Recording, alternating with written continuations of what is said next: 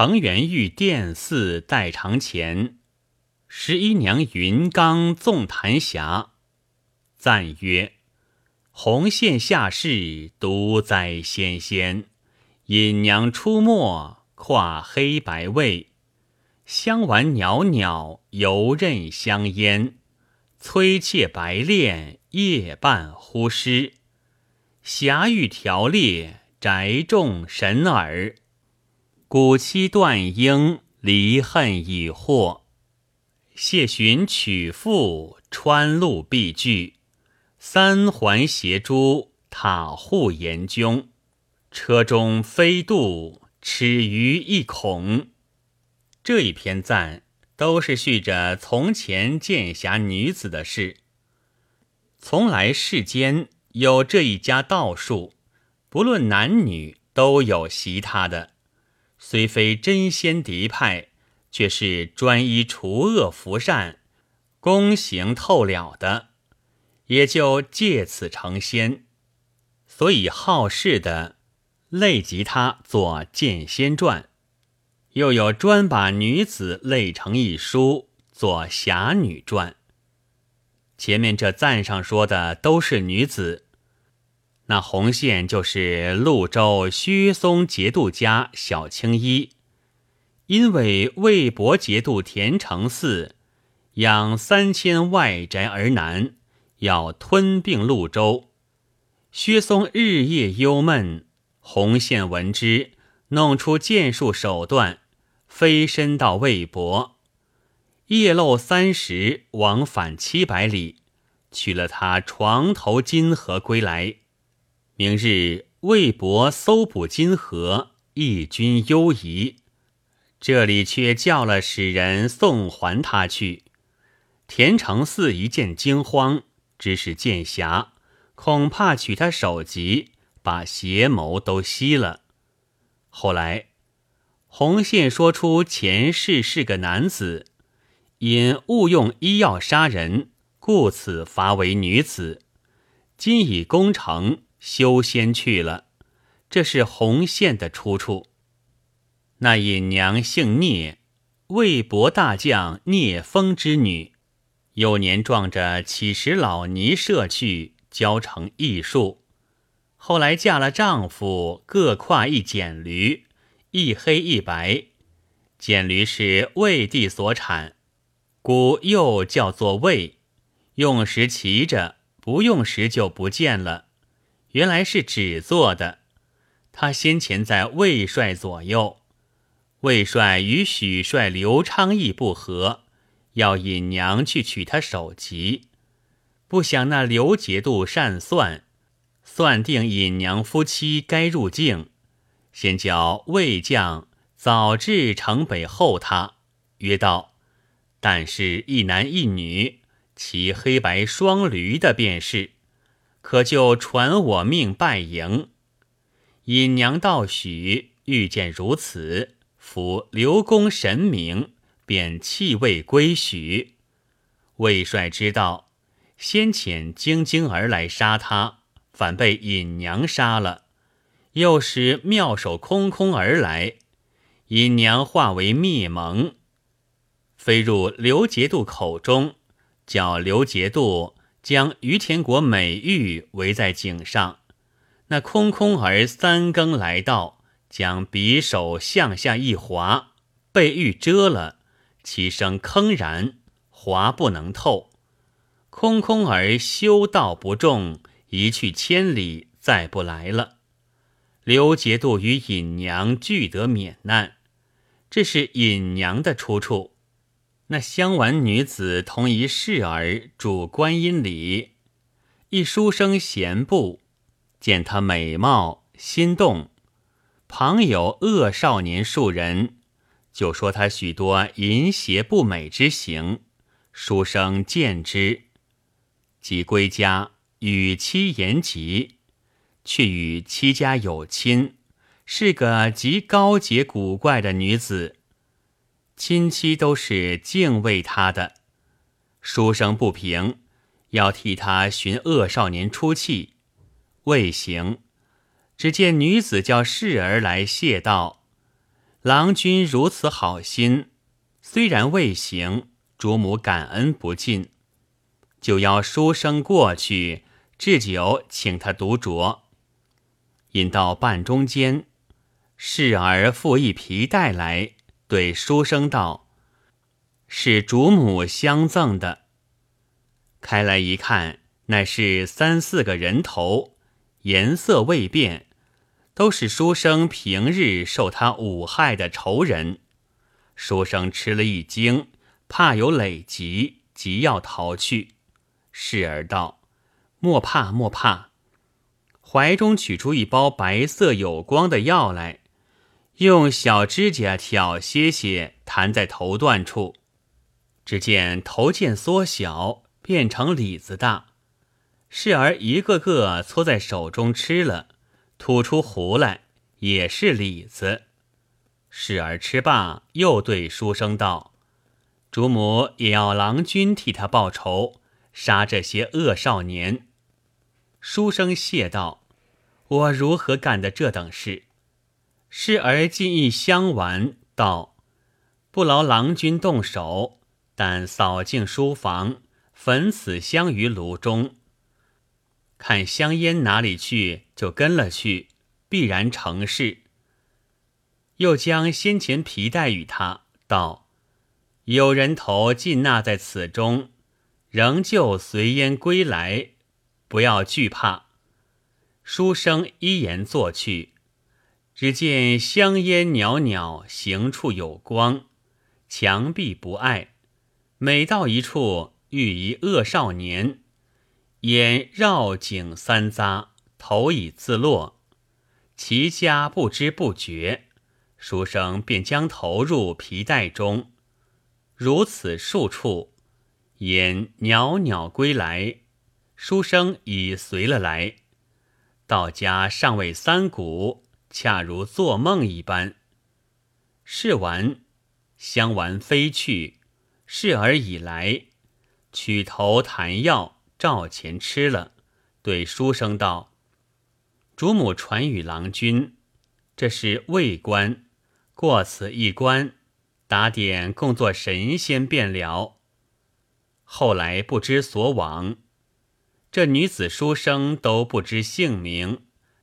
那崔妾是唐贞元年间，博陵崔慎思，应进士举，京中吝房居住。”房主是个没丈夫的妇人，年只三十余，有容色，慎思浅眉道义，要纳为妻。妇人不肯，道：“我非宦家之女，门楣不对，他日必有悔，只可作妾。”遂随了慎思，二年生了一子，问他姓氏，只不肯说。一日，崔慎思与他同上了床，睡至半夜，忽然不见。崔生疑心有甚奸情事了，不生愤怒，遂走出堂前，走来走去，正自彷徨，忽见妇人在屋上走下来，白练缠身，右手持匕首，左手提一个人头。对崔生道：“我父昔年被郡守枉杀，求报数年未得，今事已成，不可久留，遂把宅子赠了崔生，逾墙而去。崔生惊惶，少请又来，倒是再补孩子些乳去。须臾出来，道：从此永别。”径自去了。崔生回房，看看儿子已被杀死，他要免心中记挂，故如此。所以说崔妾白练的话。那侠玉的事，乃袁雍妾修容自言。小时李中道起，有一老妪来对他母亲说道。你家从来多阴德，虽有道乱，不必惊怕。吾当藏过你等。袖中取出黑绫二尺，列作条子，叫美人臂上缠着一条，道：“但随我来。”修容母子随至一道院，老妪指一个神像道：“汝等可躲在他耳中。”叫修容母子闭了眼，背了他进去。小小神像，他母子住在耳中。却像一间房中，毫不窄碍。老妪朝夜来看，饮食都是他送来。这神像耳孔只有指头大小，但是饮食到来，耳孔便大起来。后来道平仍如前复了归家，修容要拜为师，世修苦行，报他恩德。老妪说。仙骨尚微，不肯收他。后来不知哪里去了，所以说侠遇神耳的说话。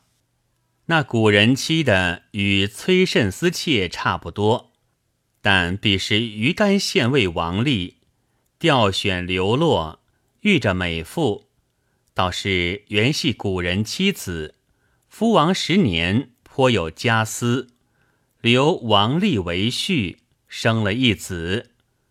后来也是一日提了人头回来，道有仇已报，立刻离京。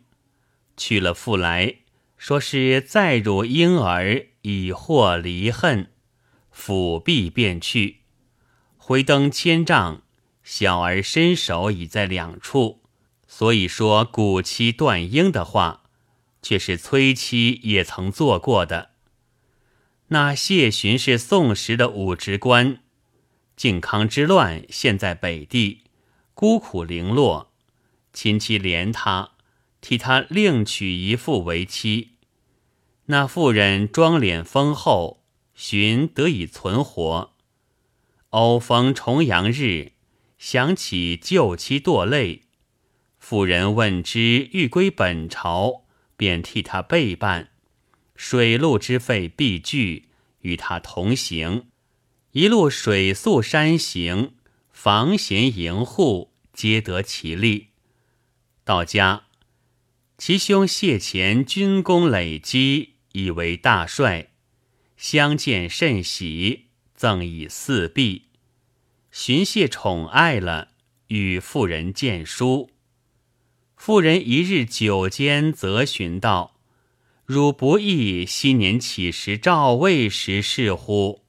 非我以为恶嫖，今一旦得志，变而忘恩，非大丈夫所为。”荀已有酒意，听罢大怒，奋起拳头，连连打去。妇人忍着冷笑。荀又唾骂不止，妇人忽然站起，灯烛皆暗，冷气袭人，四妾惊惶扑地。少请灯烛复明，四妾才敢起来。看时，荀已被杀在地上，连头都没了。妇人及房中所有一些不见踪影。谢乾闻之，差壮勇三千人各处追捕，并无下落。这叫做谢寻取妇。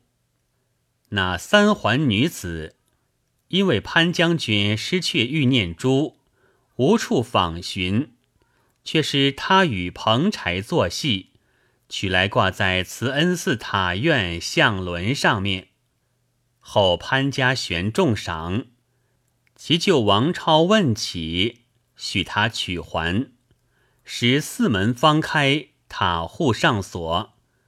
只见他势如飞鸟，已在相轮上，举手示超，取了念珠下来。王超自去讨赏，明日女子已不见了。那车中女子又是怎说？因吴郡有一举人。入京应举，有两少年引他到家坐定，只见门迎一车进内，车中走出一女子，请举子试计。那举子只会着靴在壁上行得数步。女子叫座中少年各成妙计，有的在壁上行，有的手搓船子行，清洁却像飞鸟。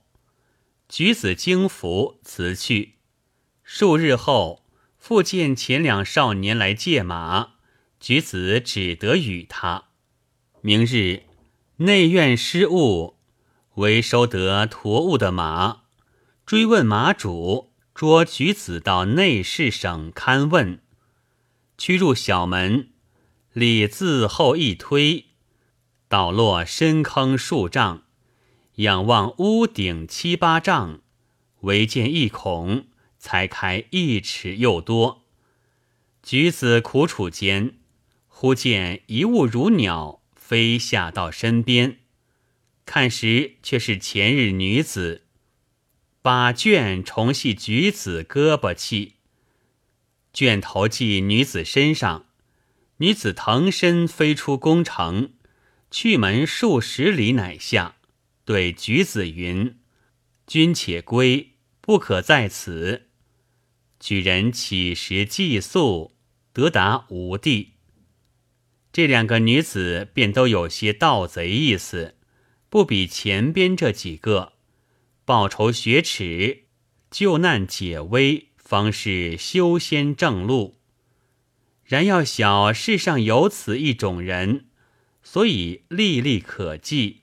不是托空的说话，而今再说一个有侠术的女子，救着一个落难之人，说出许多剑侠的议论，从古未经人道的，真是惊绝。有诗为证：“念珠取却犹为细，若似车中变垒人。试听为娘一席话。”须知正直乃为真。话说徽州府有一商人，姓程，名德瑜，表字元玉，秉性简默端重，不忘言笑，忠厚老成，专一走川陕做客贩货，大得利息。一日收了货钱，待要归家。与带去仆人收拾停当，行囊丰满，自不必说。自骑一匹马，仆人骑了牲口，起身行路。来过文街道中，与一伙做客的人同落一个饭店买酒饭吃。正吃之间，只见一个妇人骑了驴儿，也到店前下了，走将进来。程元玉抬头看时，却是三十来岁的模样，面颜也尽标致，只是装束气质带些武气，却是雄赳赳的。饭店中客人个个颠头耸脑，看他说他，胡猜乱语，只有程元玉端坐不瞧，那妇人都看在眼里。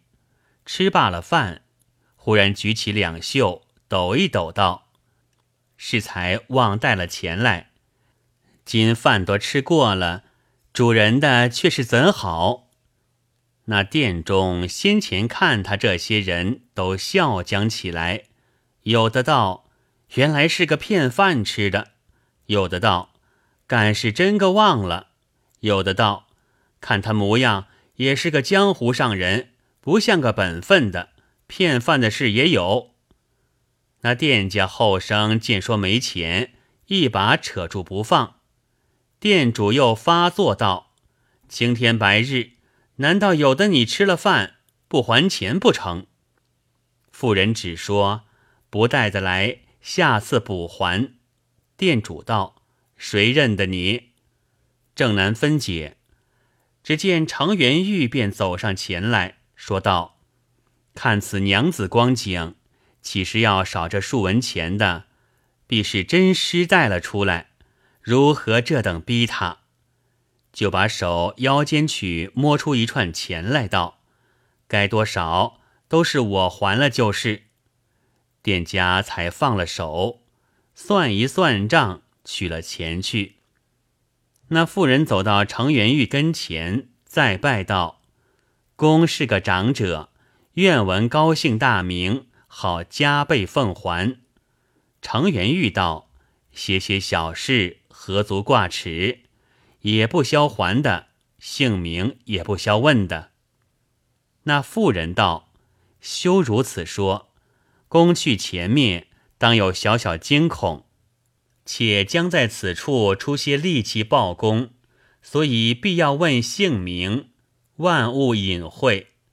若要晓得妾的姓氏，但记着为师姨娘便是。”程元玉见他说话有些尴尬，不解其故，只得把名姓说了。妇人道。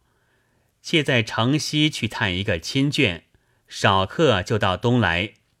跨上驴儿，加上一鞭，飞也似去了。程元玉同仆人出了店门，骑了牲口，一头走，一头疑心，细思世间之话，好不蹊跷。遂又忖道：妇人之言，何足凭准？况且他一顿饭钱尚不能预备，就有惊恐，他如何出力相报的？以口问心，行了几里，只见途间一人头戴毡笠，身背皮带，满身灰尘，是个惯走长路的模样，或在前，或在后，参差不一，时常撞见。程元玉在马上问他道：“前面到何处可以宿歇？”那人道：“此去六十里有杨松镇，是个安歇客商的所在，近处却无宿头。”程元玉也晓得有个杨松镇，就问道：“今日宴了些，还可到的那里吗？”那人抬头把日影看了一看，道。我到的，你到不得。程元玉道：“又来好笑了。我们是骑马的，反到不得；你是步行的，反说到的，是怎的说？”那人笑道：“此间有一条小路，斜抄去二十里，直到河水湾，在二十里就是镇上。若你等在官路上走，迂迂曲曲。”差了二十多里，故此道不及。程元玉道：“国有小路快便，相反只是同行。到了镇上买酒相谢。”那人欣然前行，道：“这等都跟我来。”那程元玉只贪近路，又见这厮是个长路人，信着不疑。把世间妇人所言惊恐都忘了，与仆人策马跟了那人前进那一条路来。初时平坦好走，走的一里多路，地上渐渐多是山根顽石，驴马走甚不便。再行过去，有陡峻高山遮在面前。绕山走去，多是深密林子，仰不见天。程元玉主仆俱慌，埋怨那人道：“如何走此等路？”那人笑道：“前边就平了。”程元玉不得已，又随他走，再渡过一个岗子，一发比前崎岖了。程元玉心知重计，叫声。不好，不好！即撤转马头回走，忽然那人呼哨一声，山前涌出一干人来，狰狞相貌，烈绝身躯，无非月黑杀人，不过风高放火。道义有道，大曾偷袭儒者虚声，师出无名，也会剽窃将家食用。人间偶尔忽为道，世上于今半是君。程元玉见不是头，自道必不可脱，慌慌忙忙下了马，鞠躬作揖道：“所有财物，但凭太保取去。只是鞍马衣装，须留下做归途盘费，则个。”那一伙强盗听了说话，果然直取包裹来，搜了银两去了。程元玉即回身寻时，那马散了缰，也不知哪里去了。仆人躲避，一发不知去向。凄凄惶惶，剩得一身，捡个高岗立着，四围一望，不要说不见强盗出没去处，并那仆马消息杳然无踪，似无人烟。且是天色看看黑将下来，没个道理。叹一声道：“我命休矣。”正急得没出货，只听得林间树叶簌簌的声响。程元玉回头看时，却是一个人攀藤附阁而来，甚是轻便。走到面前是个女子。程元玉见了个人。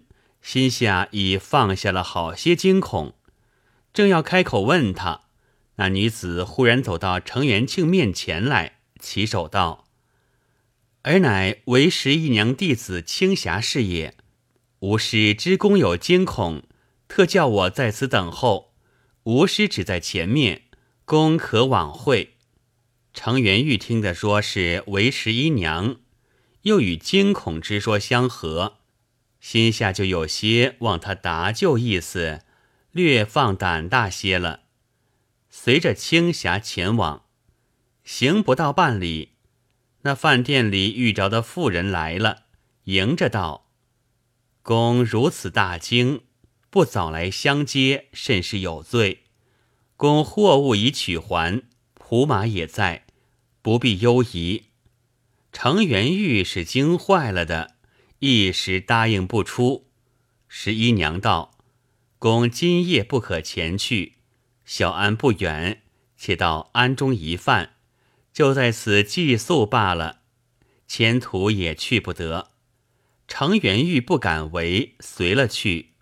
过了两个缸子，前见一山陡绝，四周并无连主，高峰插于云外。为十一娘以手指道：“此是云冈，小安在其上。”引了程元玉潘罗傅木，一路走上，到了陡绝处，唯与青霞共来扶叶，数步一歇。程元玉气喘当不得，他两个就如平地一般。程元玉抬头看高处。恰似在云雾里，即到的高处，云雾又在下面了。约莫有十数里，方得石凳，凳有百来级，极近方是平地。有茅堂一所，甚是清雅。请程元玉坐了，十一娘又另换一女童出来，叫做飘云。正备茶果、山素、松劳，请元玉吃，又叫整饭，亦甚殷勤。程元玉方才性定，欠身道：“程某自不小心，落了小人圈套。若非夫人相救，哪讨性命？只是夫人有何法术治得他，讨得程某货物转来？”十一娘道。吾是剑侠，非凡人也。世间在饭店中，见公修雅，不向他人轻薄，故此相敬。即看公面上气色有致，当有忧余，故意假说罚钱还店，以示公心。见公颇有义气，所以留心在此相候，以报功德。世间鼠辈无礼，已曾小遇他过了。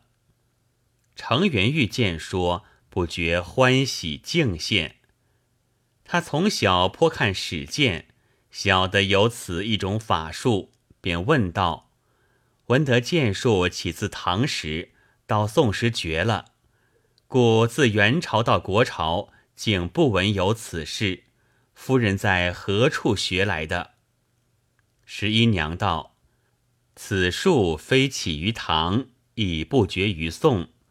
自皇帝受兵符于九天玄女，便有此术。其臣封后习之，所以破得蚩尤。帝以此术神奇，恐人妄用。”且上帝历戒甚严，不敢宣扬。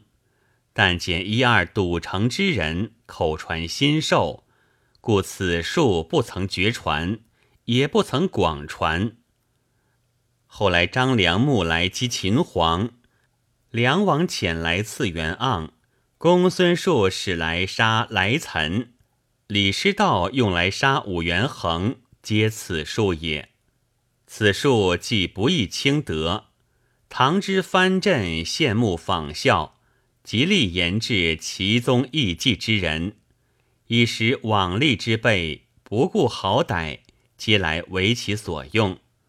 所以独称唐时有此，不知彼辈诸人实犯上帝大戒，后来皆得惨祸。所以彼时先是附身前戒。大略，不得妄传人、妄杀人，不得替恶人出力害善人，不得杀人而居其名。此数界最大，故赵元昊所遣刺客不敢杀韩魏公；苗父刘正彦所遣刺客不敢杀张德元，也是怕犯前戒耳。程元玉道。史称皇帝与蚩尤战，不说有数；张良所目立事，亦不说数。梁王公孙述、李师道所遣，皆说是道，如何是数？十一娘道：“公言差矣。此正无道所谓不居其名也。蚩尤生有异象，且挟其数，其师战阵可以胜得。”秦始皇万圣之主，仆从一位，何等威严！且秦法甚严，谁敢击他？也没有击了他可以脱身的。至如袁盎官居进士，来岑身为大帅，五相位在台衡，或取之万众之中，执枪之年谷之下，非有神术，怎做得成？且武元衡之死，并其颅骨也取了去。那时慌忙中，谁能有此闲工夫？史传源自明白，公不曾详完其侄儿。程元玉道：史书上果是如此。假如太史公所传刺客，想正是此术，指荆轲刺秦王，说他剑术疏。前边这几个刺客多是有数的了。十一娘道：“史谦非也，秦城无道，亦是天命真主。纵有剑术，岂可轻施？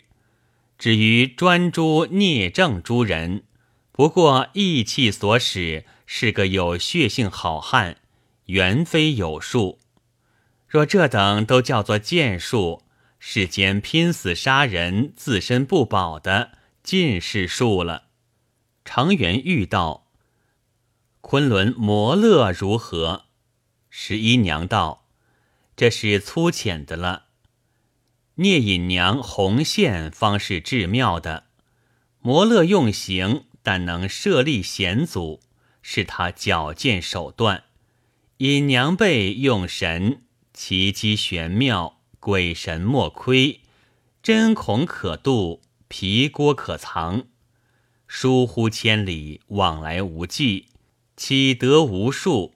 程元玉道：“吾看虬髯客传，说他把仇人之手来吃了，剑术也可以报得私仇的。”十一娘道：“不然，虬髯之事，预言非真也。”就是报仇也论曲直，若屈在我，也是不敢用术报得的。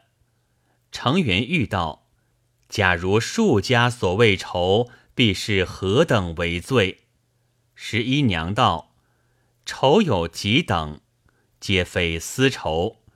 世间有做守令官虐食小民的，贪其贿又害其命的；世间有做上司官。”张大威权，专好谄奉，反害正直的；世间有座将帅，只拨军饷，不勤武士，败坏封疆的；世间有座宰相，数治心腹，专害一己，是贤奸盗智的；世间有座士官，私通关节，贿赂徇私，黑白混淆。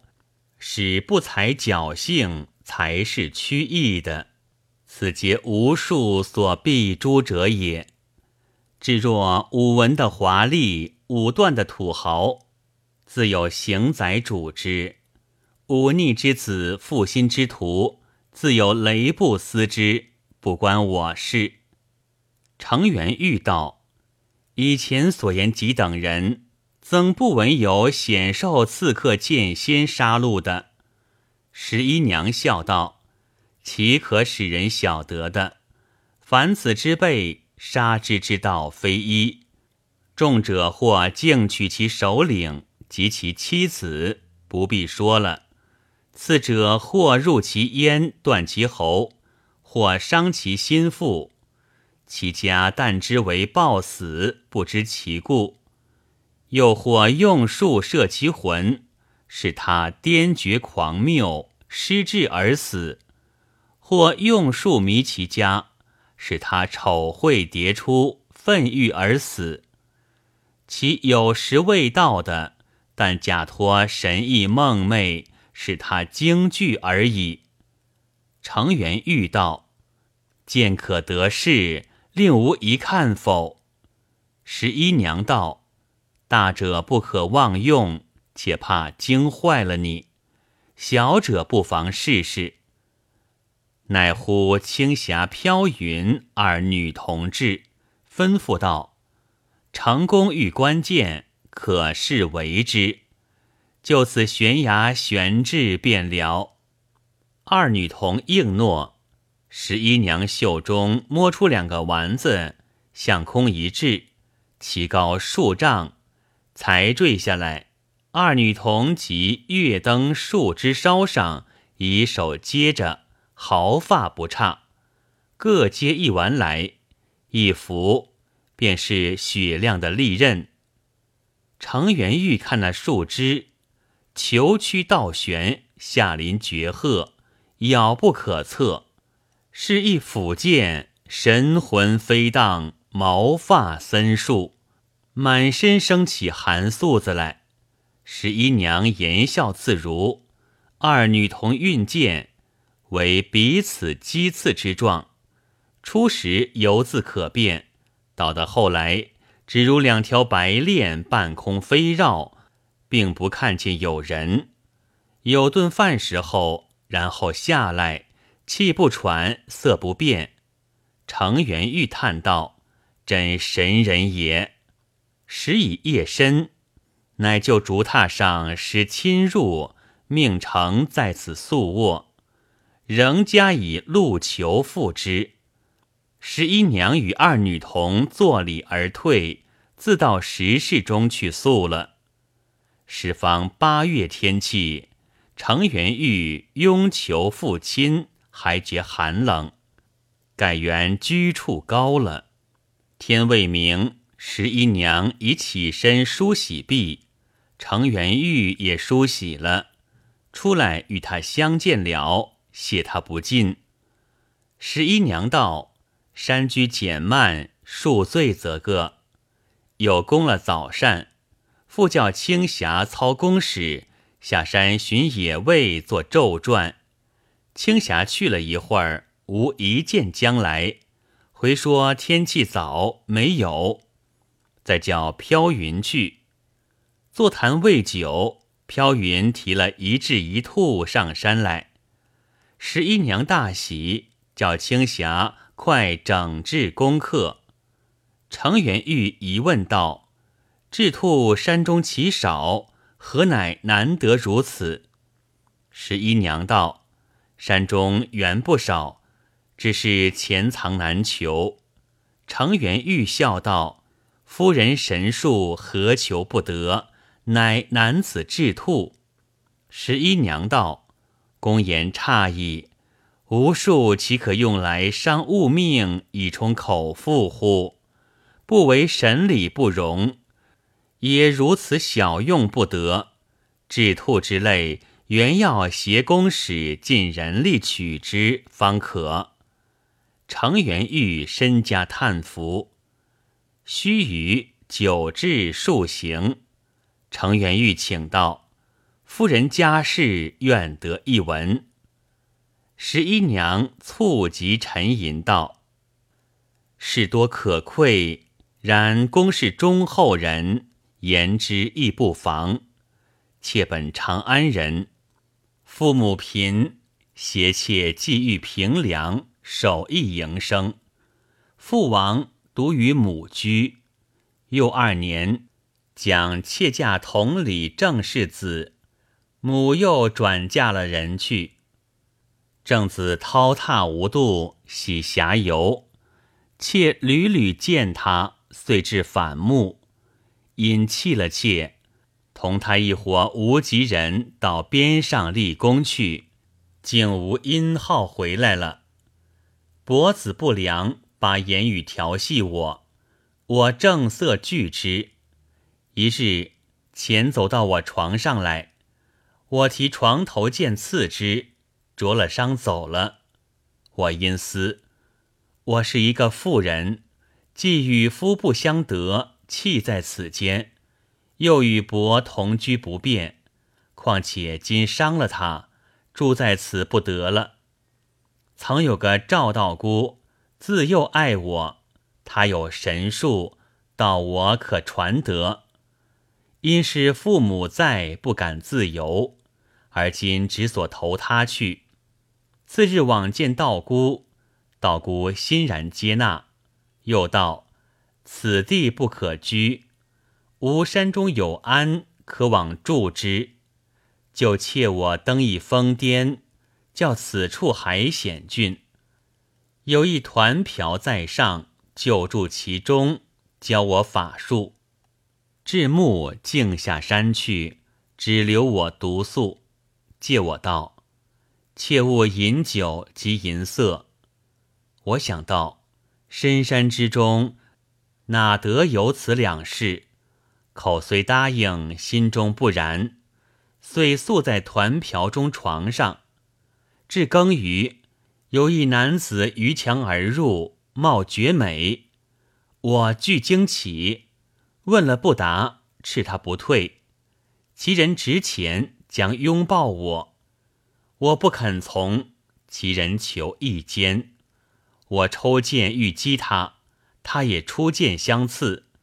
他剑甚精利，我方初学，自知不及，只得丢了剑，哀求他道：“妾命薄，久已灰心，何忍乱我？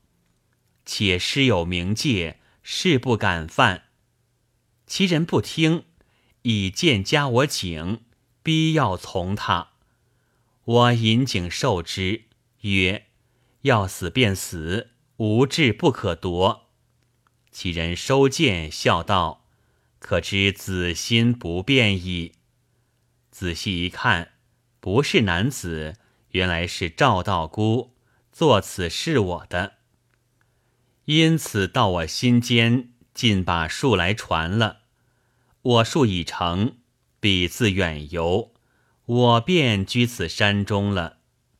程元玉听罢，愈加亲重。日已将午，辞了十一娘要行，因问起昨日行装仆马，十一娘道：“前途自有人送还，放心前去。”出药一囊送他，道：“每岁服一丸。”可保一年无病。宋城下山，直至大路方别。才别去，行不数步。昨日群盗将行李铺马，已在路旁等候奉还。程元玉将银钱分一半与他，死不敢受。减之一金做酒钱，也必不肯。问是何故？群盗道：“韦家娘子有命，虽千里之外不敢有违，为了他的。”他就知道我等性命要紧，不敢换货用。程元玉再三叹息，仍旧装束好了，主仆取路前进。此后不闻十一娘音号，已是十余年。一日，程元玉复到四川，正在栈道中行，有一少妇人从了一个秀士行走。只管把眼来瞧他，程元玉仔细看来，也像个素相识的，却是再想不起，不知在哪里会过。只见那妇人忽然叫道：“程丈别来无恙乎？还记得青霞否？”程元玉方悟是为十一娘的女童，乃与青霞及秀士相见。青霞对秀士道：“此帐便是吴师所种成帐，我也多曾与你说过的。”秀士再与程叙过礼。程问青霞道：“尊师今在何处？此位又是何人？”青霞道：“吾师如旧。吾丈别后数年，且奉师命嫁此世人。”常问道：“还有一位飘云何在？”青霞道：“飘云也嫁人了。吾师有另有两个弟子了。我与飘云但逢着时节，才去问醒一番。”程又问道：“娘子今将何往？”青霞道：“有些公事在此要做，不得停留。”说罢作别。看他意态甚是匆匆，一径去了。过了数日，忽传蜀中某官报卒。某官姓诡机，好名，专以暗地坑人夺人。那年进场做访考，有暗通关节，卖了举人，屈了真才，有像十一娘所说避珠之术。程元玉心一道，分明是青霞所说做的公事了，却不敢说破。此后再也无从相闻。此是吴朝成化年间事。莫陵胡太史汝家有《为十一娘传》，诗云：“侠客从来久，为娘论独奇。双丸虽有数。”一见本无私，贤佞能经别，恩仇不浪失。何当使甲万，铲尽负心儿？